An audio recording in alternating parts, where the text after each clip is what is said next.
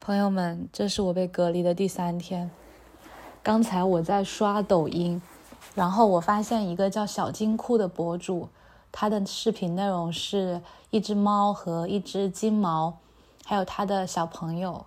他的那个每个视频都是拍摄他们就是三个小可爱的日常。然后他们家好像是住在那个东北的黑河。他们那边的天空特别的蓝，那云也特别的白，好像住在天上一样。然后那个博主他们家的房子就是有大大的窗户，窗户旁边种了好多长得非常有活力、就鲜艳的一些花花草草。然后它配上那种非常温柔治愈的音乐，再结合他们。一猫一狗，还有一个小朋友，就是非常治愈的画面，我就忍不住一下就刷了一个多小时，就感觉真的非常的治愈。虽然我不知道这位博主他的本职工作是干什么的，但是他传递给我们的那一种温柔、舒服、治愈的感觉，突然让我觉得啊。人可能不需要那么卷，那么专业化，那么职业化，也可以活得很好。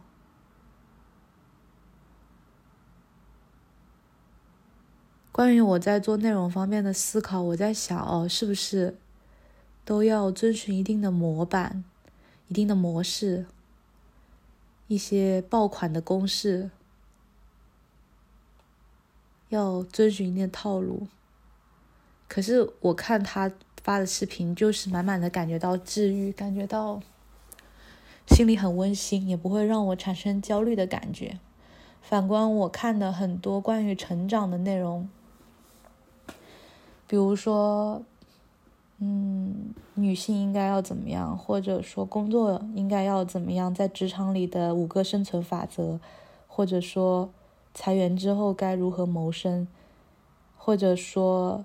结婚、怀孕、生子的一些经验分享，它能够给人一些怎么说内容的输入，但是我好像会同时也感觉到压力，是不是有可能就不要那么的模式化，也可以创造出。让人喜欢的内容呢？就是做事的方式不止一种，我是不是把自己太局限在我所认为的运营的经验里面，或者说我看到的那些火的内容，或者我身边的朋友做的一些火的内容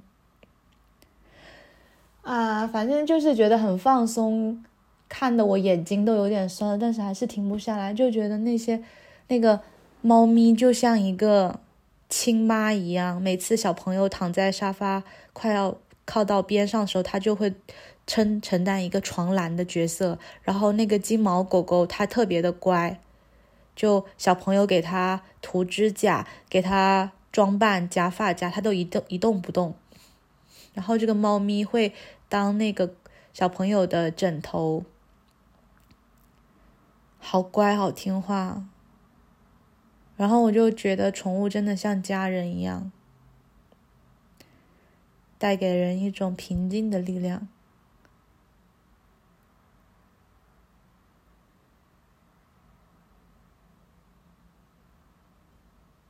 我这几天的隔离生活，每天都是吃饱了撑的。昨天，呃，因为对这个这个食物它比较口味口味比较淡，然后我不是很喜欢吃。然后我都是只吃了五六分饱，到了晚上就特别饿。今天早上发现早餐居然是一个汉堡，还有薯条，真的这个隔离餐饮也还是挺用心的了。然后我是九点多起来的，他虽然是七点半送餐，七点半送餐，但是我不起来吃，我就放在外面。后来九点多的时候，工作人员过来捅鼻子了，每天都要捅。我就起来了，然后去把那个早饭拿进来，九点多才吃完了早饭，吃了半个汉堡。结果十一点半的时候，午饭又送过来了。午饭也特别丰盛，有五个菜，一个汤，然后水果是橘子，主食有两种，饭和馒头。